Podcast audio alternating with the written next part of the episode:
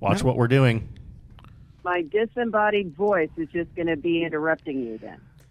Oh, but that messes up the, that messes up the first part.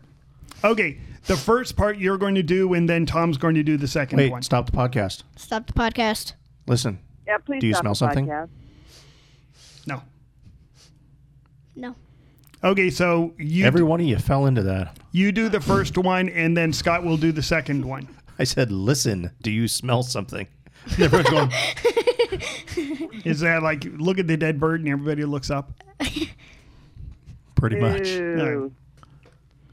Okay. So give it a countdown. So she's doing one, I'm doing two and three. Right. Yep.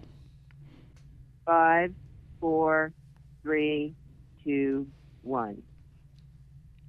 Hi, this is Scott English. I'm the executive director of the American Philatelic Society, and you're listening to Stamp Show here today. Look at them, madam. Have you ever in your entire life seen anything so beautiful? I'm sorry, I don't know anything about stamps. Oh. This is the gentle art of philately, otherwise known as stamp collecting. Here's a pile of stamps carefully culled from swap meets and garage sales. Rufus, what are you thinking of? Stamp collecting happens when we dream together. Live from Studio M2 in the San Quentin facility for the mentally unstable, this is Stamp Show Here Today, episode number 133. I'm Cash. A vegan told me that if I knew how meat was processed, I'd never eat it again. So I told him where fertilizer comes from. I'm Scott, just visiting Cash here in the insane asylum. This is Tom. I'm Sean. And I'm your stamp mistress, Dawn. Who's actually here this time? Yay! Yay. Via phone. Yeah, at least my disembodied voice is. Ah, This is a Well, it's podcast. a podcast. It's all disembodied voices. This is the voices inside your head. True. well, on May 22nd, two miraculous things happened. First, in the year uh, um, um, I was born. Second, Linn's put out a magazine with so much stuff in it that we have to dedicate a whole episode to it. So, like a flaming moat filled with fireproof alligators, let's dive in. Linn's wrote about Canada making some great Star Trek stamps and the U.S. making the moon eclipse stamps. But we will be talking about the American Philatelic Society's Board of Directors has agreed on a final version of a letter that will be sent to Tay Peng Hian, president of the International Federation of Philately, to express, finger quotes, serious concerns about the operations and governance of the Federation, which is commonly identified by the initials FIP. wow. A strongly worded letter with finger quotes. I bet they're quaking in their boots, Running Oh, for the yeah. hills. running for the hills. Oh. Dying at the mm-hmm. hills. Ducking and covering. Established in 1926 and headquartered in Luxembourg, the FIP describes itself a network of national philatelic federations, such as the APS, with goals of promoting stamp collecting and philately, maintaining friendly relations and friendship among all peoples, establishing and maintaining close relations with the philatelic trade and postal administrations, and promoting philatelic exhibitions by granting patronage and auspices. Its involvement in international exhibitions has drawn criticism in recent years, leading to calls for the formation of a new international league uh, or a revamping of the existing federation. Yeah, the FIP has gone through a lot of criticism, and I think a lot of it has been well deserved. First of all, for people out there who are totally unfamiliar with this, the reason why this is important is the FIP basically is sort of it has injected itself into exhibiting at the high levels. If you d- don't have an FIP judge or something like that, the high level exhibitions are, let's say, downgraded. You don't get, you know, court of honor status and stuff like that. It's they really have sort of monkeyed with the system. And who has let them do this? They, uh, well, they're in Luxembourg. So, well, they you know. pretty much voted it for themselves and decided that they were going to be king of the hill. Yeah. I remember when uh, Carl was putting on Sescal, and he always was talking about how, it had to be near an airport so that he could get the FIP judges. And I said, Well, how much are they? And, you know, a normal judge who flies out, they may pay, you know, half of their own expenses. You know, they get a stipend, they may get a couple hundred bucks or something. An FIP judge, I know of one that went to an international in Indonesia.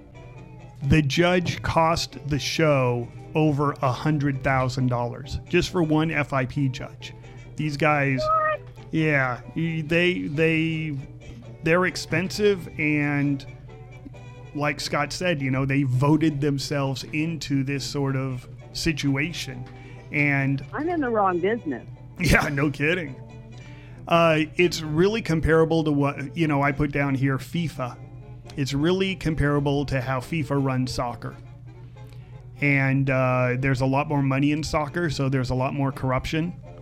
But they, they take bribes. They take. I mean, it's it's just ridiculous the amount of money that uh, and and politics that goes on with these organizations. Yeah. with, Yeah. you know the FIP and FIFA. So anyway, the FIP has had a lot of problems in criticizing, you know, how they. Uh, well, the last thing was uh, our good friend Scott Trepel at uh, Siegel's.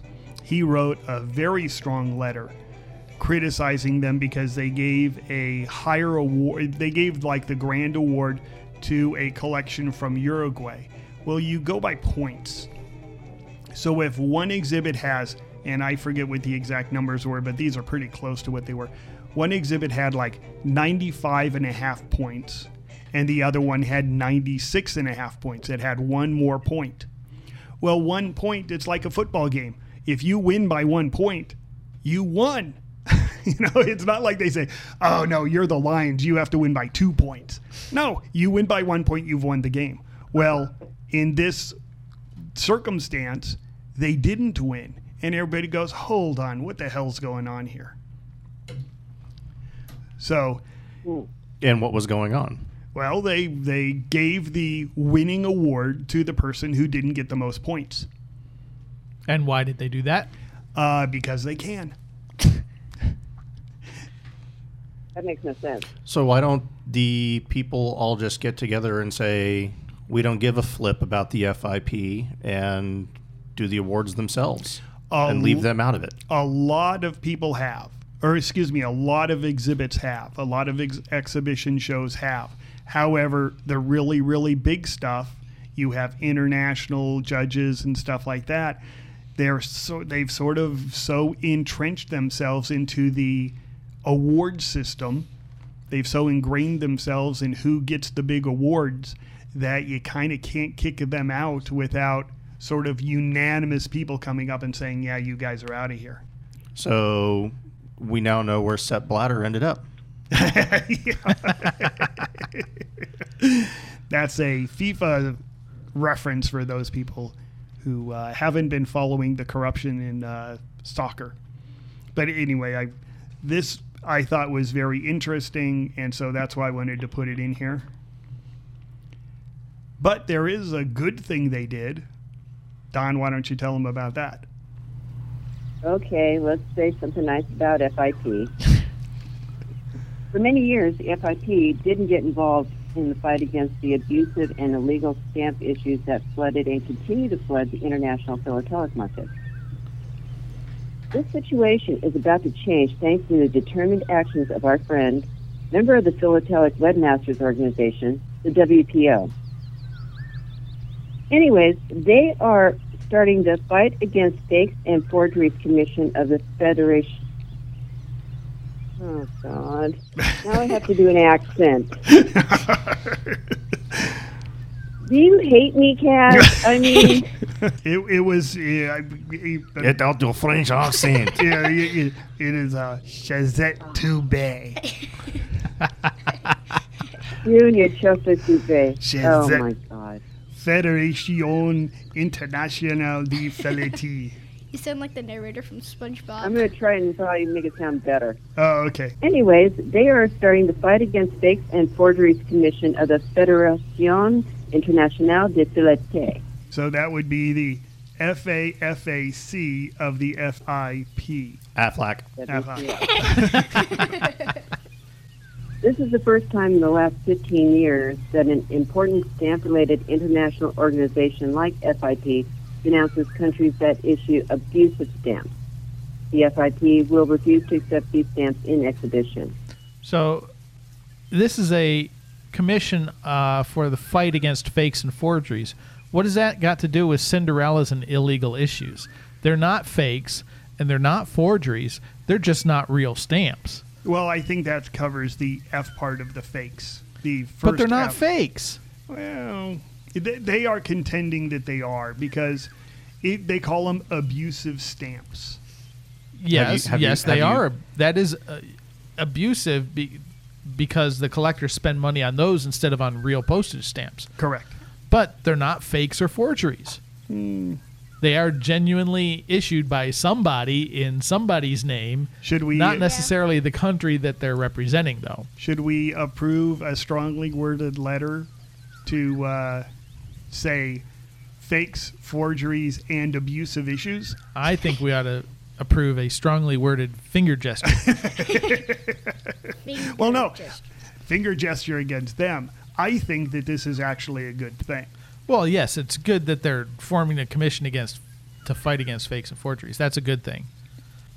there are a lot of companies like Stamper Jaw, whatever that is, but they sell stamps for Burundi, Guinea, and a bunch of other countries that never touched the country. They are totally independent of the Postal Service. They're a marketing firm that is headquartered in Yeah, uh, and who knows sometimes where. sometimes they're authorized by the government and sometimes they're not.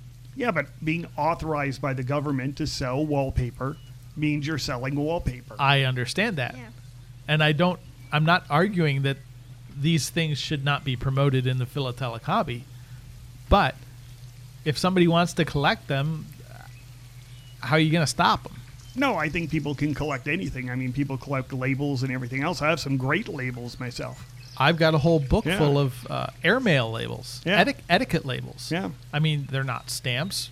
People do or don't put them on letters sometimes. But the gist is that these stamps will not be allowed in exhibits. So if you do a thematic exhibit and you're doing it on, you know, Princess Diana. Princess Diana, yeah, a Princess Diana exhibit will be like one frame after this. If that. you know, Well, Okay, I, I want a little, I want a little clarification on that. Okay, now let's just say I want to do an exhibit, and I want to do an exhibit on dragons, and I have I go to Zazzle, and I have a stamp that has me in a dragon costume. Is that not allowed? That would be, I think, under this, it would be allowed as an example of a Zazzle stamp, not as you in your dragon costume. I think what this is more like is uh, okay, so Great Britain has the uh, exhibition stamp with King George slaying the dragon. You know, the 1st Mhm. issues of Japan have dragons.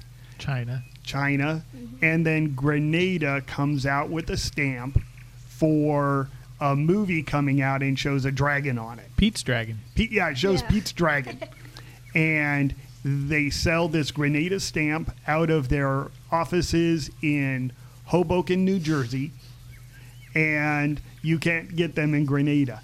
And That's- you can't get them canceled either. and you can't get them canceled. that would be a stamp that, under FIP rules, you couldn't put into that exhibit. Oh, I get it now because all this whole time you were talking about abusive stamps. I thought you were talking about nasty gum because I licked some stamps before and they were really abusive. Well, that's a whole different subject. But it seems you've got it licked. Oh, Oh, That- that- actually, yeah, that, that sounds was like a- another podcast. No, that was a good one. I like that.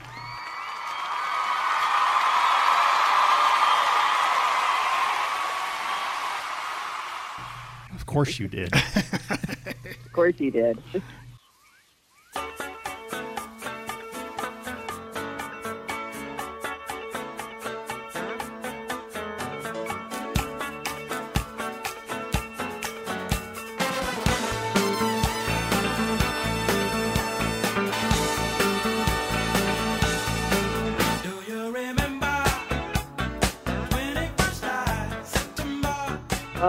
Spelled that wrong, by the way. Yeah, I see that. Remember?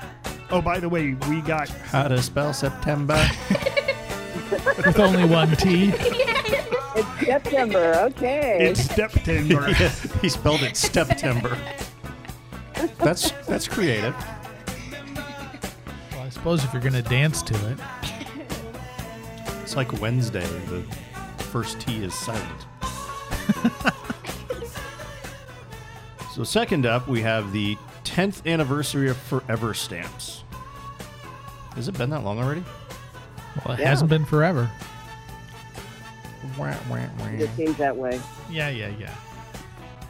A pretty significant stamp milestone passed last month with little notice.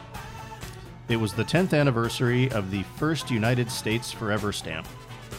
There was no event at U.S. Postal Service headquarters in Washington, D.C. to remember the April 12, 2007 official first day of the first non denominated 41 cent Liberty Bell Forever stamps issued in Philadelphia. That was a friggin' mouthful. Yeah, it was. However, postal accounting officials say they celebrated the anniversary last summer. On the ninth anniversary, they celebrated the 10th anniversary. That gets better. Way to well, go. of course, it's government Very accounting. legit. You're talking about government accounting. When they devised a new formula for calculating how the stamps are used. Woo! Celebrate that. What, instead of peeling them off the back, instead of licking, yeah, how they're used. Instead of licking them now, you just peel them off the backing. hmm That's, that's a lot of calculations. No wonder they're losing money. Before Forever Stamps, the USPS had a pretty stable way of figuring how US stamps were used. You You sell stick them 'em. on an envelope. You sell them and you take the money and you count the money. That formula assumed that most denominated stamps would be used within two years of their purchase. The ones that weren't used were considered breakage, stamps tucked into albums by collectors, and those lost or destroyed. So collectors are broken? Is that what they're saying? Apparently. I know a few that may be broken. But forever stamps were designed to have an unlimited useful life. This is why postal accountants. Mm, postal and accountant. It's like the two most boring jobs ever, right? Long have Fred. Bookkeeper, Watch What- where you step. oh, yeah. You're a bookkeeper, you're not an accountant, right? Yeah, Different. but I do have to work with them. That's not your Has fault. I don't it- hold that against you. Thank you. This is why postal accountants long have fear, long have fretted over the number of stamps held by the public. Oh no, we're hoarding. Well, it, it- it just seems wrong to me that they issue a forever stamp that they say is designed to have unlimited useful life, and then they take it off sell, sale and destroy the stamps.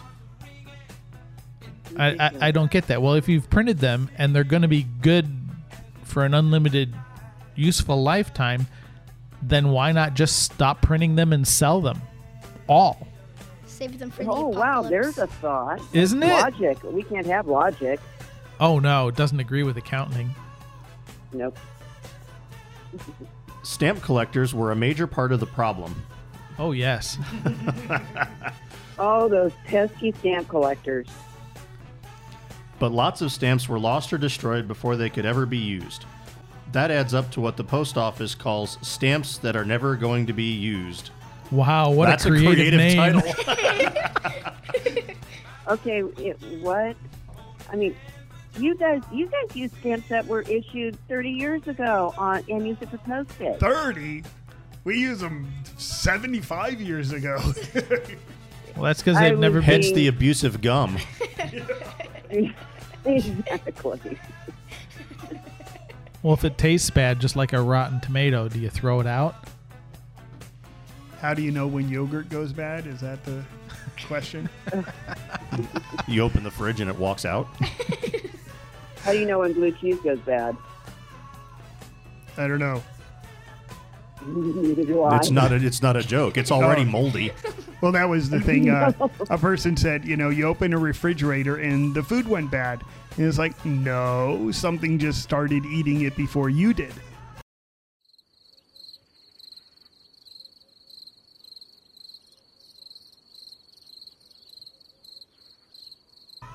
And on we go.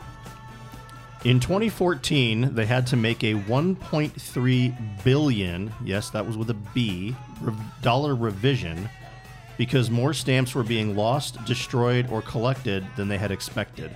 So, stamp collectors are the problem because they didn't account for that many stamps being collected. No, no, no. I think that this is you're looking at it the wrong way. They had 1.3 billion dollars in too much income. Yes. Yeah, they they And made how is this a problem? $1.3 billion. It, it's like if somebody wheeled up a truck in front of your house, dumped uh, 1.3 billion dollars on the lawn, drove off, and you said, Thank "I've you very a- much." I've got a problem." That that more than pays off my house. I do have a problem. Now I have to go buy a bigger house. Oh, just to store all your money. a correction in summer of 2016 required a 1.1 billion dollar change. Seriously, again? 2 years later. More stamps were being more stamps. More stamps were being lost, destroyed or collected than originally estimated. Wow. Again, collectors are the They problem. didn't they didn't figure it out the first time in 2014. yeah. Well, Well, they, they, fi- Oh, well, well, you they, know- figured, they figured out 0.2 billion. well, you know, if you listen to Linn's, stamp collecting's a, di- a dying hobby. yeah, it's only 2.7 billion dollars over the last four years, right? That's right. And Tell- that was just their miscalculation. Tell Yeah. Cap- tell- That doesn't mean that that's all that they figured that we were collecting. Well, that's now- just their miscalculation. hold on, hold on though. That's lost, destroyed, and collected. So maybe somebody bought a 1.1 billion dollar stamp and then lost it. Uh, And maybe someday you'll actually be funny, but that's probably not likely either. Oh, I just love these renegade stamp collectors who are just messing up the whole work. That's fabulous. absolutely. We're so evil. So these changes added to postal revenues, thus reducing the postal service's net losses. Oh no. But they did not add any cash to postal operations. Well, that's because they'd already collected the money. They just had to discover that, oh, wait a minute. We still have the money.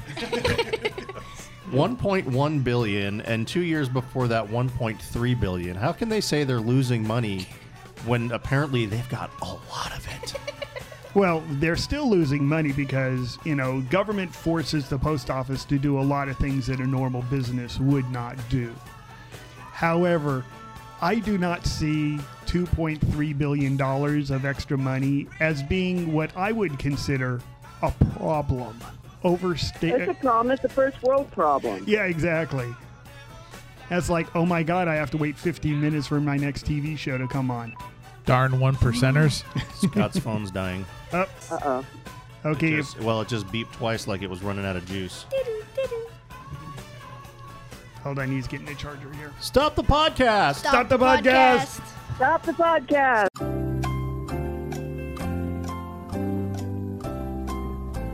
Retie the string to the tin can. Well, that would that would. How, how far is Henderson away from where you are right now? Do, do, do, do, do, do, do. Oh, yeah, we heard There's double. going to be September. September is going to be in the background of this. September? Ah, September, yes. Do you September?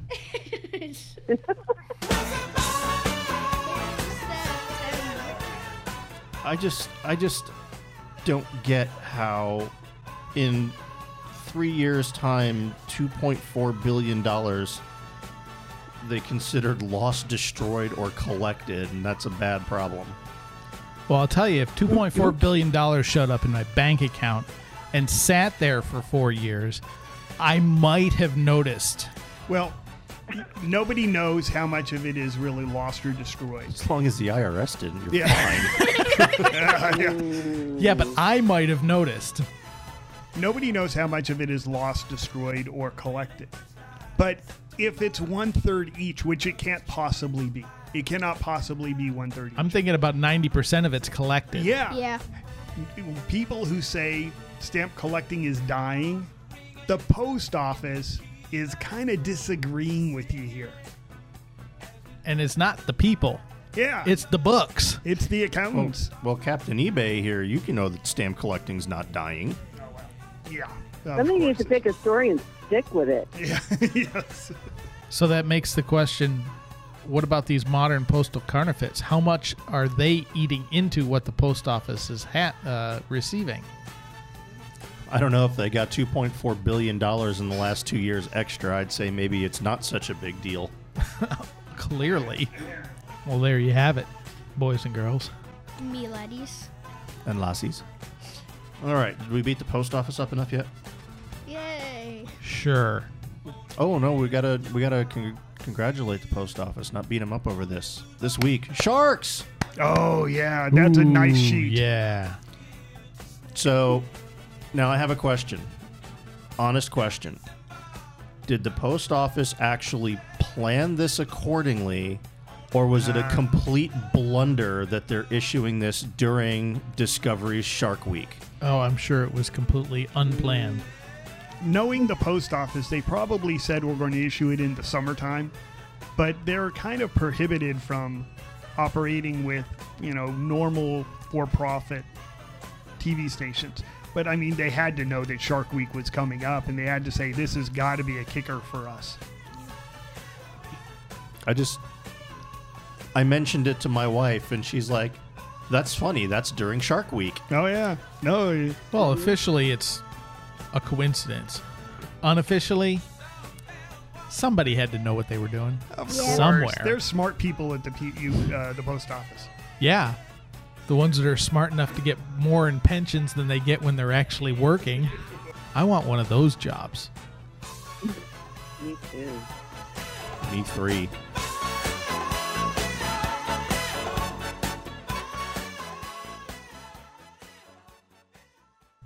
Me four. Speaking of three, third, a letter from David Kols about Regency Superior Stamp Auctions. Yeah, I included this one just because I wanted to put our two cents in. I'm kind of surprised that Linn's even actually ran this, and the next two issues had plenty of letters to the editor addressing this, but I wanted to put our two cents in on this. More like your two cents. Eh, listen to R2D2. the letter, and then you'll see. Well, I read it. David writes In the past six months, my life has been completely turned upside down. I have been diagnosed with a rare and aggressive form of cancer which entails extensive chemotherapy. Well, this isn't off to a very auspicious start. Well, um, I have to that- say to David that- Kols right off the bat, man, I'm sorry. That's terrible. Yes, and uh, last time I saw him, he was definitely showing the effects of the chemotherapy, and uh, wishes for him to for his health to get better. We thought this would be manageable, but my chemotherapy treatment has slowed me down considerably, and I am not able to spend the necessary time to run the Regency Superior Auction House. With the stamp market in the doldrums, coupled Not. with my poor health, we will not be holding any more auctions. To this end, we just recently closed the shop in St. Louis.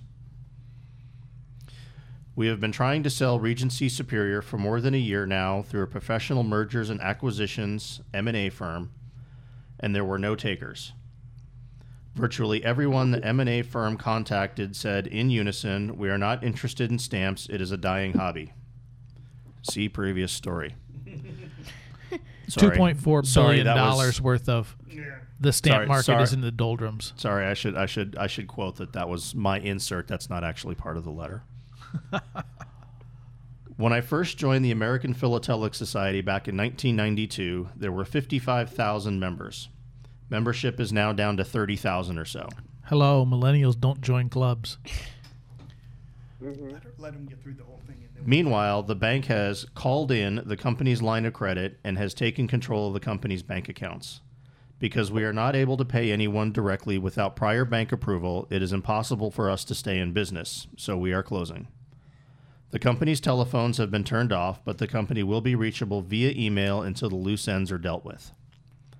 Almost 25 years ago, I began my dream of building an international auction house. Regency Superior has held some 125 auctions at many different shows, selling almost $150 million worth of material. With a full service stamp shop located in St. Louis, we provided a beautiful location where philatelists could buy and sell stamps and supplies and just hang out all day long. We were one of the last stamp shops in the United States, and I dare say one of the nicest. In 1993, my wife Penny and I, along with a great group of St. Louis philatelists, created the St. Louis Stamp Expo, one of the best APS World Series of philately shows in the country. I had to resign earlier this year as executive director of the show. Fortunately, the St. Louis Stamp Expo Committee, with Michael Peter at the helm, stepped up to the plate and ran a very successful show earlier this year. The show went off flawlessly. It is with great sadness I'm, that I must retire from this industry that has brought me such joy over the years. Playing stamp dealer while becoming the official auctioneer for several major stamp shows, traveling to appraise collections, attending club meetings, getting youth involved in philately, working with the U.S. Postal Service, and so on. But really, it's been the people I've enjoyed most. Everyone had something to share. I've made such wonderful friends in this hobby, many I consider family. We tried our best to bring stamp collecting to the public. It was a good run these past 25 years, but I am sad to say it is over now. And that is the end of the letter. Yeah, it's over. And what basically is going on is he's saying that the uh, stamp business is dead and in the doldrums and everything like that. Uh, I really feel sorry for you that you have cancer. I mean, I truly do. But your company owes millions of dollars to stamp collectors and they're not getting anything. You continued to not pay people for long periods of time. And now there are lots and lots of collectors who are saying, hey, you know, where's my money? And you're telling them, well, go see the bankruptcy judge. They're not going to get anything. And You- it's you, a shame. You took my collection. Yeah. And now I'm getting nothing for it. You took my collection, you sold it, you got the money in your hand, and then you didn't give me that money, which was mine.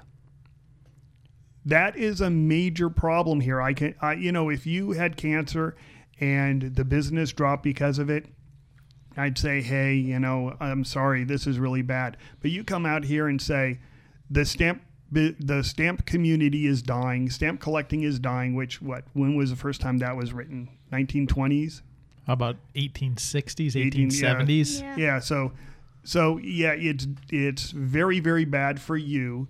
But I know you. I've seen your auctions. I've been, you know, there was a person who uh, posted in Lynn said, you know, he went to the Regency auction and he went to the Hummershow auction. They were right next to each other.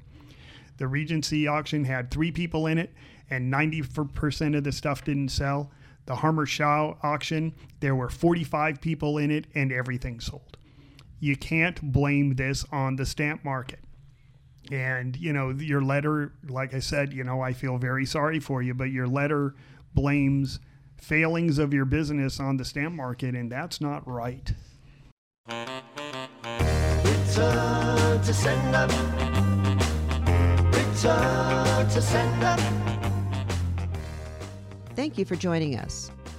This has been Cash, Scott, Tom, and I'm your host, Dawn. Continue the conversation at Stamp Show Here Today on Facebook. You can ask us questions, see pictures of the stamps, make comments, and add to the conversation on Facebook. You can also ask the experts your stamp questions at bluepaper at gradingmatters.com. You can listen to all of our past podcasts at stampshowheretoday.com, podbean.com, iTunes, Stitcher, or your favorite podcast listening platform. And as always, keep collecting. This episode of Stamp Show Here Today is brought to you by the Philatelic Book of Secrets, the book that teaches you about reperfs, regums, color varieties, and much more. Get yours for $10 at www.philatelicsecrets.com today. WC Stamps offers premium U.S. classic and rare stamps on eBay. They make sure that 90% of their inventory is always the lowest price listed. They also accept the best offers. Just search WC Stamps, all one word, on eBay. Thank you for your support of the show.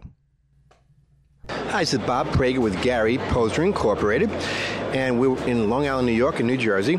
And our philosophy at Gary Posner Incorporated is this: we would rather pay very fair prices on nine out of ten collections that we look at versus trying to just offer very low prices on one out of two and making a big score. That's never our philosophy.